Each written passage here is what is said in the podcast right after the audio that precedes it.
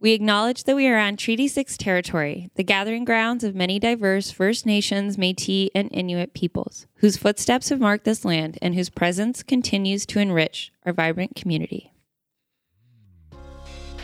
Hello and welcome back to Research Recasted, the Knowledge Mobilization Podcast. I'm Brittany Eklund, and today we have a little bit of a switch up. Dylan could not be here, unfortunately, so instead I have Megan Miskimen here with me to co host. And you will get to know her a little bit uh, better later. Spoiler alert. But uh, yeah, Megan. Hi there, I'm Megan, and today Brittany and I are here with Dr. Anna Azulai. Uh, Dr. Azulai is an associate professor in the School of Social Work at MacEwan University. She began her appointment in 2017 and she teaches courses on addiction, human behavior, social work, in health and mental health settings, and field practicum. Anna is a clinical social worker, registered with the Alberta College of Social Workers and the Board of Behavioral Sciences in California. Her research interests span residential care for people with chronic health and mental health conditions, mental health and aging, gerontological social work, and interprofessional practice. Today, we're going to talk about a project titled It is Not Only About Staying Alive, a living systematic review of social care strategies for older adults in residential care facilities during the COVID 19 pandemic. Anna, thank you so much for being with us here today. Good morning, everyone. So, you know, this is something we ask everybody, um, and I'm particularly interested uh, in how you came to be involved in social work um, and specifically what inspires you about the field and working with older people and long-term care? Well it was a little bit of a journey for me. Uh, i started my uh, professional career when i was very young. I was 18 oh. and i had very little idea uh, back then what social work is. Um, like many of our students, I wanted to help people to make the world a little bit better place, but how and what needs to be done, right? That was uh, quite a mystery, and uh, well, it remains uh, today up to a degree. Um, uh, but then, you know, when you study and you are getting exposed to the field, and it's very vast. Like many people do not know what social work really is. Yeah. It's kind of a very vague um, discipline. Uh, but it's not really very vague when you get into that because, um, you know, we are like, we, we are um, holistic beings, right? Uh, and it's easy to talk about our bodies and body needs, and that's all concrete kind of thing. But above that, we also need relationships. We need our uh, social environment to uh, be happy and be well, right? And enjoy our lives and so on. And this social aspect this is the field where the social work um, flourishes and develops, right? And it's uh, very diverse. So, by nature of the profession, we work with varieties of population from very young age to very old, like across the lifespan. And uh, we, um, we are tasked as a profession to help people improve their well being, which is quite vague, right? But like doctors are tasked to help us to be healthy and well in physical terms, oftentimes. And it is expanding now because we recognize more and more the holistic nature of human phenomenon, right? Uh, social workers uh, are into the social aspect, but we also get more and more involved and recognizing the importance of physical being, right, in our bodies and how it interacts with our social well-being and cultural presence and spiritual well-being and so on. So that's that's what we do in social work. At least we try. Like I, I think that that's the main point of the profession is to aspire to improve the well-being of people but also to focus more on social justice and specifically on people who may have uh, less opportunities than others for a variety of circumstances. And sometimes are, these are psychosocial, and sometimes these are environmental and structural as well, right? Because we do not live in a vacuum. No. Right. And that all impacts us as human beings. And we do not have equal opportunities, uh, even when we are born. And so social workers uh, focus on helping people who really kind of are trying but cannot do that because of a variety of barriers. And removing these barriers is important to allow everyone to have this equal opportunity to prosper and be well. Absolutely. So, you know, that's that's kind of your journey into social work. Um, but the work we're going to talk about specifically today is you know, residential care facilities and older adults. Um, and you have done, you did your doctoral dissertation on um, depression, I think, in, in older people. So, how did you branch from this huge kind of over encompassing body of work that is social work? Um, and what drew you towards, you know, gerontological work in particular? Well, that was a I think that it was guided by my personal exposure to the field. When I was younger and I was a student, we did practicum, uh, and uh, my practicum was mostly with children and families, and uh, we kind of. Um, it, it, was, you know, like in any profession, especially in uh, in uh, health and mental health settings, we do have in our professions fields that are uh, more desirable, let's say, right? And youth and care and mental health, these all are very um, attractive fields. And I was driven to that as well. Uh, when I graduated, though, when I uh, graduated with my bachelor degree, uh, I found found a job in addictions and then in uh, family services. And within the family services, there was a department where I was placed, right, uh, which was with uh, serving older adults. So I kind of ended there quite circumstantially. I didn't know much about the population except for my grandparents, right? But other than that, nothing really. And I was very young as well. Um, and learning about older adults, that what got me fascinated because I've discovered the whole different world. I've discovered how we all actually aging from the very beginning when we were born, right? That older adults are not a different um, population, let's say. It's just us getting on in years. And we, um, we have personalities, we have needs, nothing ends, it just continues. And uh, but the supports, the supports and understanding of the old age is not very high in our society. Unfortunately, we're kind of really youth oriented a lot, um, and we romanticize youth, uh, and we aspire to look youthful and all that, right? And then uh, the older you get, um, sometimes older people find themselves on the margins mm-hmm. and, um, and, and even if you look into research you will um, notice how uh, older people talk about becoming invisible all of, all of a sudden right they, they, their needs are not they're just literally invisible that people do not pay attention uh, too much, uh, even on when you are in um, on streets or you know g- getting places and so on. Uh, and that got me um, really interested and uh, also touched my heart back then. I remember that I was uh, discovering the whole world. And then uh, later in my career, I have um, I've done my masters, and it evolved. I had many questions. I went to study to find out what's going on and how to bridge practice and research and policy and all of that. Um, and I started to work in long-term care facilities after my masters, uh, and uh, home health as well, and both were with older adults. And so there I've discovered how complex the world of care uh, of for social workers, especially those with chronic health and mental health conditions, is. How fascinating it is from a learner perspective because I grew uh, my knowledge grew exponentially there. And not only because I was studying, but because I was exposed to interprofessional teams and now I had to work with nurses and physicians and occupational therapists. Everyone is coming with a wealth of knowledge um, from other disciplines that I didn't have, right? And so this exchange, I think, was very, very enriching for me. Um, and served me well in helping older adults because you need this um, holistic perspective of, on a human being in order to understand what's going on and how you can best help them. Absolutely. Um, you know, mental health you mentioned and, and this feeling of disappearing and things like that. You're right. Mental health is becoming a topic that's more discussed in the mainstream. And I think that that's fantastic. But again, it's really focused on adults. And I think during the pandemic, children, um, because of obviously rising rates of mental health issues in younger people. But the focus in my experience, is not usually on seniors. Um, so, can you talk a little bit um, about what some of the unique challenges are for older people and what mental health conditions like affect them the most?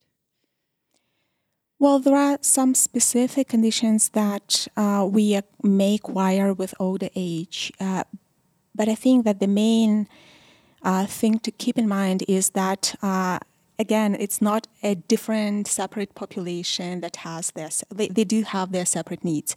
But the first and foremost, uh, these are people who have been living all their lives. So naturally, everything that you acquire stays with you and it accumulates um, during your life, right? So that can be uh, your experiences in life. It can be uh, any traumatic experiences that can happen. It can be relational challenges that happen.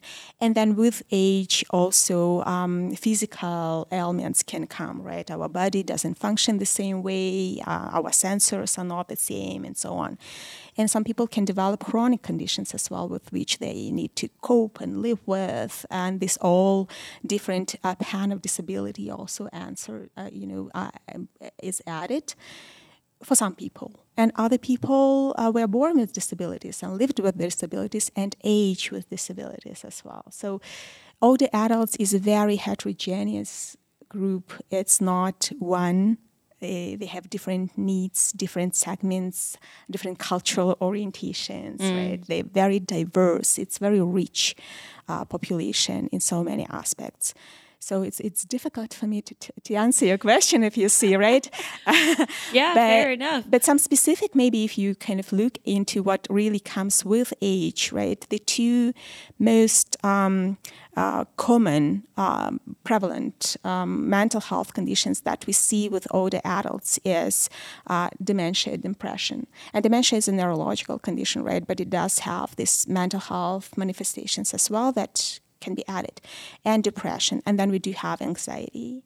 Uh, that also is near there, uh, like statistically speaking.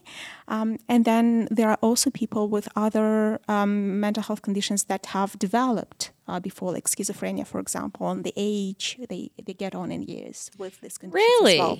Yeah. That's interesting because, like, from what I know about schizophrenia, usually onset is in your teen or early, you know, 20s. But it's interesting to know that you know, there's also another manifestation that can develop as you get older.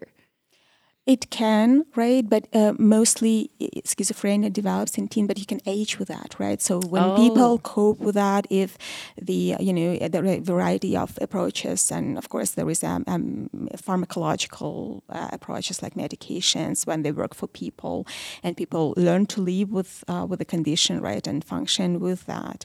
And if things uh, work well, you can age with that. So mm. it doesn't disappear, but it just complicates other things that can come with older age, right? Okay, right? so it's so how it also, interacts. It also interacts conditions. with okay. other conditions as well, right? So I really liked what you said, Anna, um, about the complex needs uh, of the geriatric population. So one thing that stuck with me because I used to work in the healthcare field, and I worked with all sorts of populations, but mainly geriatric. Um, and I really like when you talked about how the multidisciplines brought so much knowledge towards you. But I also, I, I also feel for you as a working, a practicing social worker at that time, not only being new to your field, um, but now learning that there's so much more to your your patient population than you probably had initially anticipated there would be. Um, so, just leading into our next question, um, can you walk us through your research uh, that you did on uh, on COVID nineteen and long term care facilities? Yes, absolutely. Right. So it it wasn't uh, it, it was very fascinating and. Um, not only it was actually quite worrisome for me to see what is happening and unfolding in long-term care facilities with uh, during the pandemic.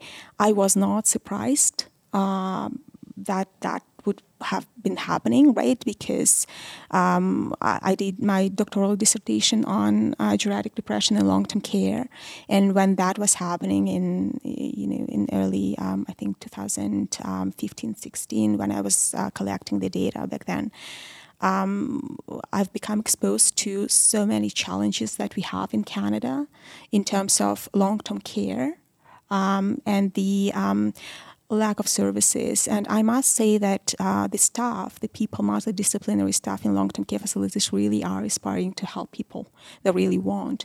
But there is just so much you can do right? If you don't have enough resources and staff and so on. Now, when you know that these are the barriers, that these barriers are well researched, you have actually a wealth of research body and knowledge about the functioning of long term care in Canada and what we need in terms of, let's say, uh, ratios between the staff and, and residents in order to provide this multiple complex care you know that we are already behind and then covid-19 happens. Yeah. And we lose staff. And just so to throw what, another wrench right? yeah. And then guess what is happening with the care? And then the other uh, part of it was that uh, families are a huge resource for the lack of staff sometimes in long-term care facilities. But also, if you think about that, almost 90% of residents in long-term care are people who have some kind of cognitive challenges um, sometimes behavioral challenges are there. Families know their um, loved ones best, and so they are the huge resource in long term care to come and support. Then COVID happened, and we had restrictions, and families cannot come anymore, and we don't have staff enough, right? So, this is a dire situation. I just can't even imagine how it can be for a person who is absolutely dependent on stuff for their basic needs and then not having it and having less and less. And then not having anyone that you love to come and support you right? So it was a very challenging situation. And, and knowing that and uh, witnessing that uh, there was this idea that we probably need to look into what is going on because I would like I, I do believe that the staff who remained in facilities really tried Mm-hmm. They try to do their best, and so I have become curious to know what did they do, how did they cope uh, with the situation, uh, how what are the strategies that they um, uh, come up with, right? And naturally, because I'm a social worker, then I'm looking into psychosocial strategies that um, interest me um, and looking maybe there are some innovations right? Why not? Because in sometimes in times of challenge we can become quite creative uh, with solutions right? So what it is we have discovered what it is we do uh, that may be working uh, in, in crisis uh, so that we may learn from and maybe even adopt looking forward so that was the main idea behind this project. And then uh, we have got uh, the funding from SSHRC. Uh, so that was great. Um, and I must say that that's um, it's not. Uh, we do not collect data in facilities. It's a, yeah, yeah, right. I was going to ask about your methodology and kind yeah. of you know mm-hmm. how you how you got your data. Yeah, it's a living systematic review. So because we it's very new because we don't have a lot of data and research, it's everything kind of developing right now. Um, one of the uh, approaches to um, learn about what is happening right now in the research world, right, and the practice world as well, is to learn and synthesize the uh, knowledge that is already available, like systematic reviews, for example, right? It's a very methodical collection of literature, uh, comprehensive, um, uh, and then you um, look what is what is there and what are the gaps right? So basically, that's the idea. So in uh, we have a team. Uh, right, uh, Dr. Hong Mei Tong from uh, the School of Social Work, associate professor with, with me, uh, a co-applicant, and uh, we also have Miss Alison Pitcher, who is our librarian and who's very instrumental in this study. Um, and we also have Beverly Balliot, who is a new graduate in social work, and she's a research assistant on the study as well. So that's my team. Uh, and we are in the process. So we haven't yet um, uh, finalized our findings we, because it's a living systematic mm-hmm. review. It's a new methodology in systematic reviews where you need to collect your data once, but then you need to collect it again and see what are the new developments, uh, and then you collect it again. And right? so mean, there are circles of it. and right. I theoretically, like the pandemic is not over. So, you know, how long do you plan on collecting data for? Uh, well, for to be feasible, right? We mm-hmm. also need to uh, budget wise uh, for the fund and also feasibility of the team. So we we are collecting three times. So we have done with the first one. We have we are finishing the second uh, search right now, and we do have some preliminary ideas already from the first search and analysis of the first search. What's what's coming up, but the rest of course, there will be surprises down the road because we have more and more knowledge. And if you think about the publication cycle, right, everything that we have collected last year was just the beginning. But then the, the, the whole two years of pandemics probably is the second search that we are collecting now. And then later, around May, probably somewhere, maybe maybe July and summer, we will collect the third time and that will be uh, the end of these two years, right? So we're kind of looking into this uh, cycle to understand whatever is coming our way, so we will have a more um, a better picture. With I, would, I hope by that time. Yeah, yeah, and I do want to talk a little bit just about kind of some preliminary ideas and, and definitely what you've noticed between the first and second collection. But you know, when the pandemic, the first year of it, um, across Canada there was really kind of this shock because people were hearing about what was happening in long term care, especially in places like Ontario, where a lot of long term care facilities are privatized. Um, and it was just, you know, the military is being sent in to try to help these people, and families are frustrated and they can't get in. And, you know, but now you do not really hear about what's going on. So, can you tell us a little bit about, you know, what's changed between the two years and, and what the situation kind of looks like in long-term care with COVID right now? That's a good question. Uh, but I think that nothing new, if you ask me, is happening uh, as far as I remember, because the as the situation in long-term care was not new, no, no for uh, practitioners, uh, neither for practitioners nor for researchers, right? Before pandemic, and only the public has become exposed to the problem. But now, when the um, we are, you know, no restrictions, right? We are coming back to um, the new normal or normal, however people define it. I don't know, right? Uh, things are coming back to the same, and we uh, we are accustomed not to talk about long-term care facilities in in this society at all. I mean, that's that's the invisible population that we are talking about, which is quite concerning to me because uh, not only we have uh, the growing aging population in Canada, and not only in Canada, right? It's a global phenomenon, mm-hmm. but in Canada, definitely we are. And if you think about in a couple of decades, uh, 25% of Canadians will be older adults. But also the segment of the older population that require care, those with chronic health and mental health conditions, this segment is growing. We have about uh, probably 5 to 6% right now in long term care facilities. Out of older adults, we are expected to have uh, 11, about 11 in about a decade, right? It's an gr- exponential growth we do not catch up with long term care um, settings in terms of the bed capacity. Yeah. Uh, of course, certainly not about the care needs, right? The diversity of long term of of older adult population, right? And so that's all is very concerning. And when I think about why is it happening, well, I might be biased, right? We all have some kind of bias, but I definitely think that there is a, a grain of ageism there uh, to me because we, we don't like to talk about old age in society. We kind of don't like it. Maybe we are scared of it. I don't know what's exactly the reason. Like we all age. I mean, that's the truth. We cannot bypass it. I think that we are, we can be very lucky if we get into this position, being yeah. old, right? Uh, not everyone has this luck, right? Unfortunately. Uh, but we don't we, we, we, avoid talking about it right and it is generally in the population and uh, if you look into research, it's definitely not getting as much traction as we do have about youth and mental health and addiction, right? Things all important. Uh, all are important, but so is and the old age and the needs of older adults. What you know, what can we do? And and long term care in Alberta is provincially funded? Or is it a combo? It's it's a it's a complex uh, it's a complex system, right? Uh, we do have uh, a constellation of um, public facilities. We do have private facilities. We do have private facilities with publicly funded beds, okay. like the designated supportive living settings, right? It's like assisted living, but within the long term care. Like, no, it's like long term care within the assisted living settings, right? The other way around.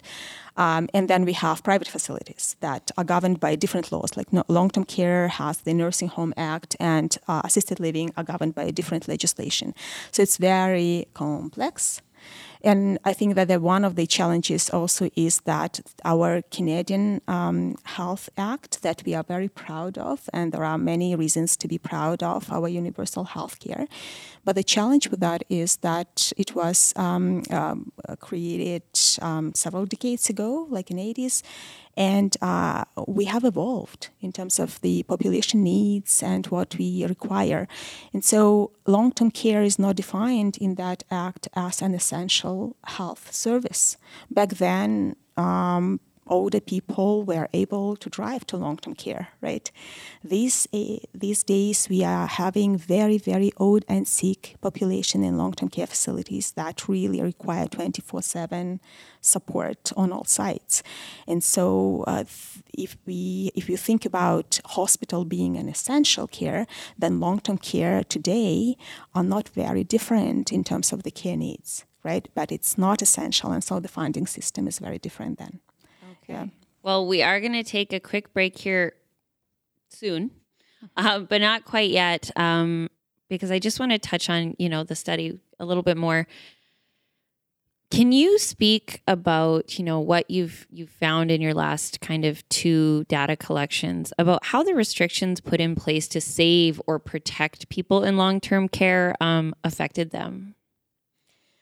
Well, if you think from the um, uh, preventing the spread of disease, right?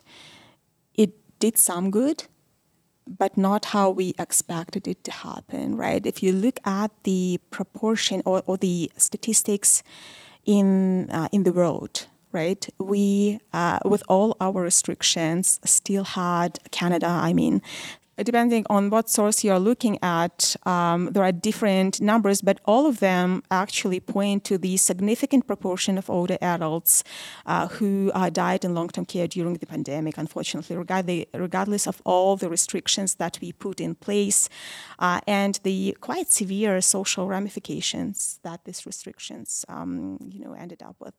So, uh, yeah, so, so we are not as good as some other countries. So even if you compare it to the United States, they have um, less uh, people who were di- dying in facilities with the same restrictions and so on. And some of the research points on to the fact how fast the restrictions occurred uh, in terms of what these restrictions were exactly. Was it like PPE, wearing PPE? Was it restricting staff working in one facility or several facilities, and so on and so forth? So there are many variations between the countries how um, this was um, created, designed, and implemented. And so the results are. Uh, not very good. But then, yes, you are kind of saving lives, and which is a good thing, right? Because we want to save lives and we want to help people to survive. And with that, um, when you think about long term care, for many people, this is their last home due to the health conditions and so on. And the quality of life, therefore, uh, is very important. It not it is not like a hospital visit where you come and then in two weeks you are uh, discharged. You can come back home. It, that that's your home and the environment, all of it, the social environment, spiritual environment, cultural environment, all that is very, very important. The social determinants of health are very important.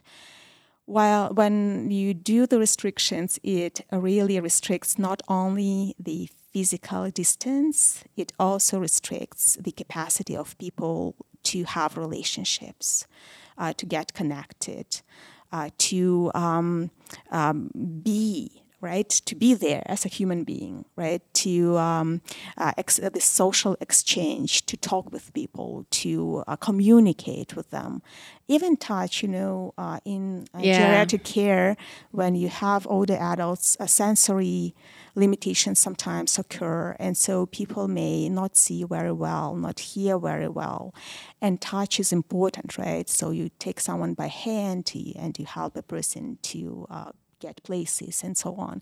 So this uh, this physical connection is important. Now that also gone, right, um, to a degree. Um, yeah, and I think that that's uh, why we. Uh, I think that what what got us thinking about um, naming our research, right? It's not only about um, um living, surviving, right, staying alive. Uh, we need more as human beings um, to think about and, and, and sustain our life in, in high quality of it. Yeah, I think not having access to family, which I mean, as you mentioned, like family can be a huge advocate group for people in long term care. So, not, you know, that must be so difficult for people to be scared and alone and not. Absolutely, especially when we had uh, so many people dying in facilities with families not being able to come yeah. and be with them during this time, right? And that can be absolutely devastating, not only for the person who is passing away, but also for the families who remain. Uh, so there is a lot of grief in these facilities that again we are not talking about right yeah. it's it's it's something that uh, is invisible uh, and as such we don't talk notice it right 100% well we're going to take a short break here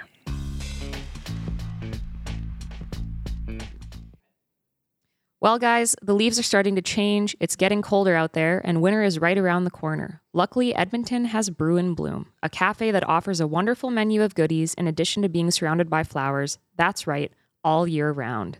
You can go and see it for yourself at 105th Avenue and 115th Street, just a hop, skip, and a jump behind MacEwan University. All right, so we're back. Um, Anna, uh, it's been really lovely talking with you about all the wonderful research that you've done in these long term care facilities. Um, I kind of want to go back to uh, something that um, something else that you that you mentioned. So you studied ageism within social work, and you talked a bit about that with us at the beginning of the podcast. Um, can you walk us through a bit of a bit of this work and sort of some things that you've noticed? Well, I cannot say that I studied ageism per se. I've, I've written an article on that, right, on ageism and social work. That's that's true. Um, but when you're working in the field with older adults, you cannot bypass ageism. It's just impossible, right? You notice it, and you you wonder what's going on. And when you start looking into that more in detail in terms of the practice, you talk to people, you talk to older adults, uh, like I did in my social work capacity in long-term care facilities and home health um, social worker, right? You have lots of um, you're collecting stories uh, literally, right? Because this is a part of the job in social work. You take time to listen to people because otherwise you cannot understand them really. That's my that's my thinking. All right. and then when you listen to the stories, uh, that they are the stories of invisibility, of barriers, of uh, how challenging uh, old age is really not only because uh, of the body ailments, right, that naturally, uh, you know, are a hassle and a, a, challenge to cope with and live with, and a lot of losses this way as well. But also the societal bar- barriers, right, and the way how people uh, look at you, how they talk to you, even, because even the style of communication when you talk to older adults uh, in our society changes, right, and sometimes there is this infantilizing happening.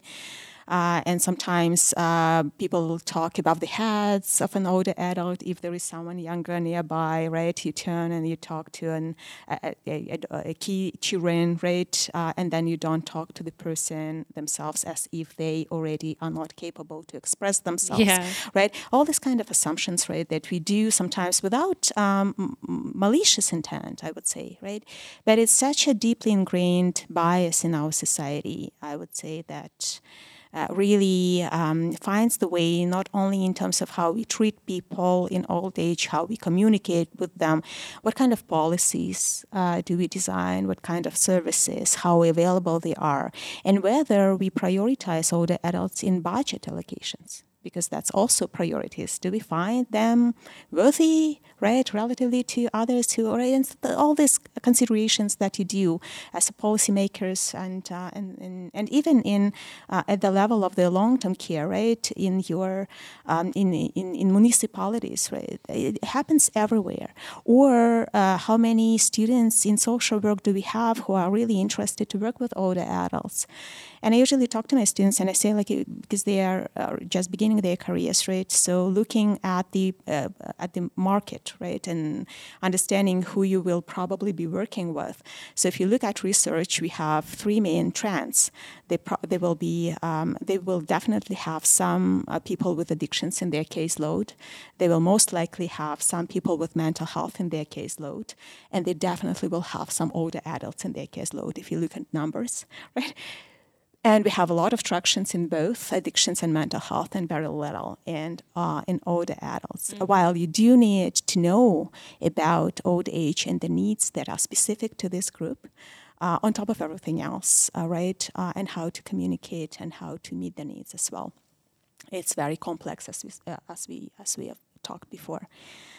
Um, yeah, so uh, I was curious uh, before I was writing that, that article. When I become curious about ageism, I was curious whether do we have it in social work because we are quite attuned to bias, we are quite attuned to social justice. We do know about intersectional um, discrimination, oppression, and that what is happening, right? And uh, I was kind of hoping that we might not have ageism in social work, right? A wishful thinking, but no, data says different things, all right? And so we do have it because eh, we are human beings and yeah. we are living uh, in the society that has this bias, and it would be only surprising not to see it making the way into our profession as well. We do have it a little bit less. We do have uh, more, um, I would say, than, than, the general. If you compare yeah. the profession to the general population, right? So it is less rampant, but it's still there, and it is quite comparable to what happens with other professional schools. Like if you think nursing and and and physicians, right? Um, you do have similar trends. Like, for example, geriatric psychiatry is less popular than just psychiatry, or gerontological nursing is less popular than nursing. And so, gerontological social work is less popular than social work, right? So, we have these parallel trends in different health and mental health uh, professions that um, probably explain what is happening, right? We are still um, battling with ageism and we are still experiencing it. I mean, it's such a huge part of our society. Um, from basically, if you're not, I don't even know what the age is now, 35? but like, you know, it's everywhere, it's in the media, you're confronting it every day. So, you know, when you have these these populations going into any system, I imagine that you can't help but carry some of that forward, even if you're in a compassionate, holistic profession like social work. So, you know, kind of what are some of the things that happen um, when ageism interferes in social work? What are the effects of those attitudes when it comes to carrying out the core objectives of what is trying to be accomplished? Well, I think that, you know, it's very um, I think we all have bias, right? It's really perhaps not very realistic uh, to expect that we are not going to have any. We are human beings. That happens, uh, stereotyping happens automatically, right? But I think that part of it probably is misinformation. Um, uh, to a degree, not only, but some misinformation about older age being um, equaled with uh, not being um, beautiful, right, or not being healthy, which is not true at all, right? So the proportion of people who really require um, substantial care is very tiny among older adults. Uh, the majority are quite independent people who take care of themselves and live their lives, and you know, uh, and, and and trying to uh, enhance their quality of life with everything that comes. So our understanding of old age is like someone who is very dependent, probably not hearing well, not not not not seeing anything, and probably losing their mental capacities as well, right? So this kind of portrait um, that make people uh, become a little bit worried uh, around or un- uncomfortable, uh, not knowing what to do, not know how to speak. Uh, so this misinformation, the one play in, on the one hand. Uh, and and then yes, these little microaggressions I would say right that we have uh, in terms of um, um, prejudice and discrimination. Like prejudice is more about attitudes, right? So negative attitudes about old age that you can see if you go to any store, right, and you look at the greeting cards and you look the section of the birthdays, right? That's fascinating to see what happens when you are turning like 65 and 70 and what people write about it. Just uh, take a look. It's really it's funny on the one hand, but then it backfires on the other, right? You're, you're, you're hysterically laughing sometimes there, but but but then you think about oh, oh, my goodness but that's not exactly what is happening. You have sometimes perfectly well functioning fantastic human beings who are in full capacities who are bring wealth of experience right? They are uh, professionals. They have wealth of experience to share. They can be uh, great mentors to to younger people. We don't we don't use we don't utilize this uh, asset in our yeah. society at all. And to, and I think that that's such a such a shame for us. Maybe it will change with the years. I don't know.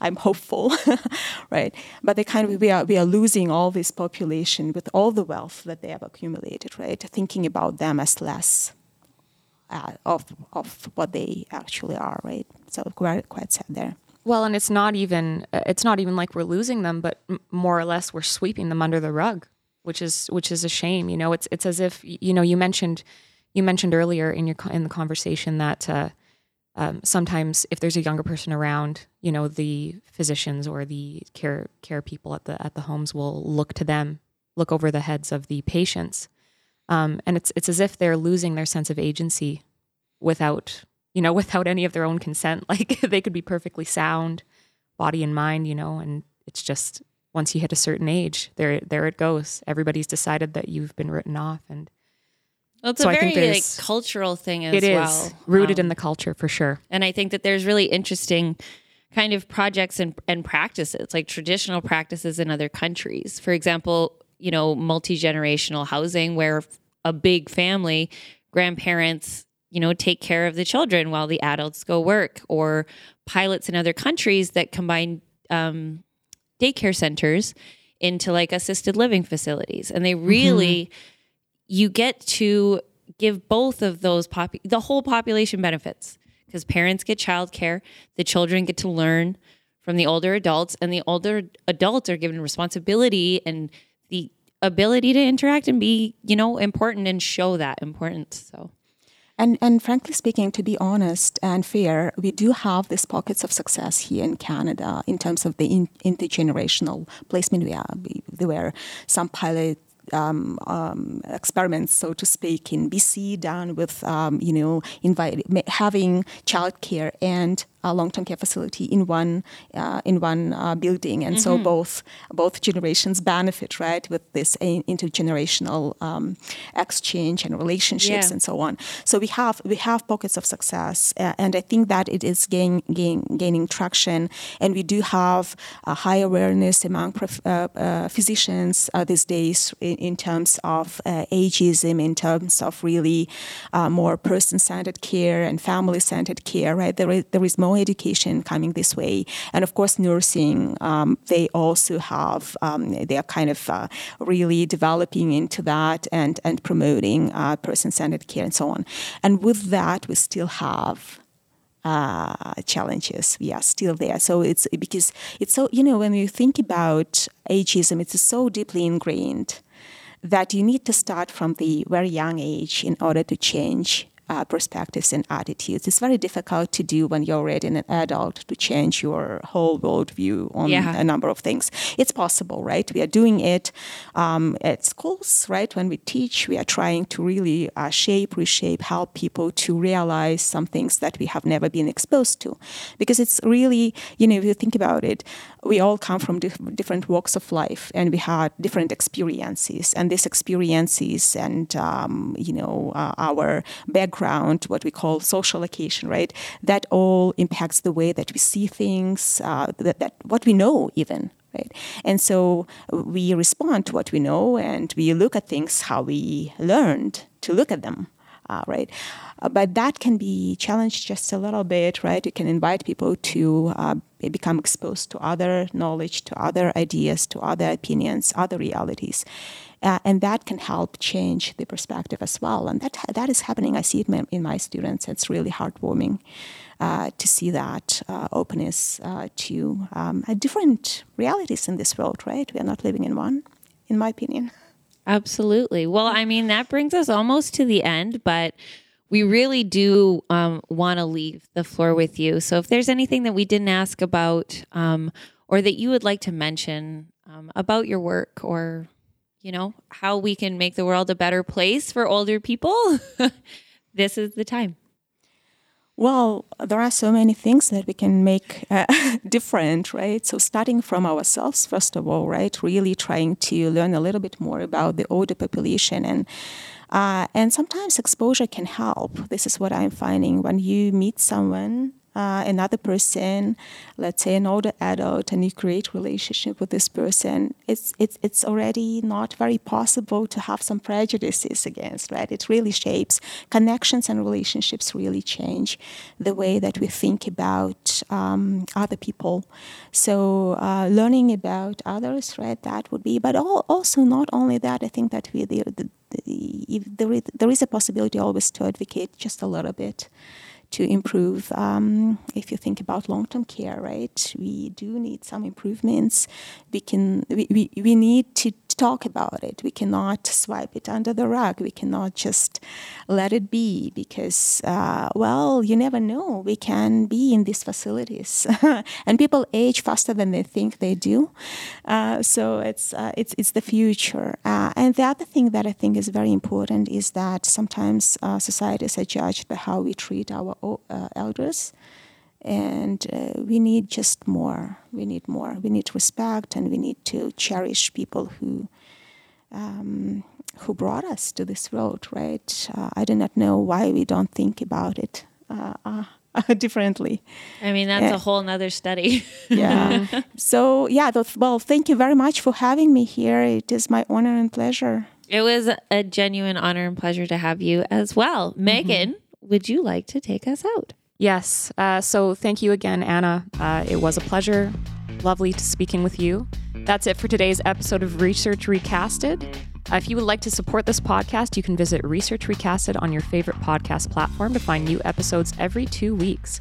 Also, check us out on Instagram at Research Recasted, where you can leave a like, give us a follow, or send a message if you have any follow up questions from today's episode. This has been Research Recasted, a knowledge mobilization podcast brought to you by the Office of Research Services and Faculty of Fine Arts and Communications at MacEwan University.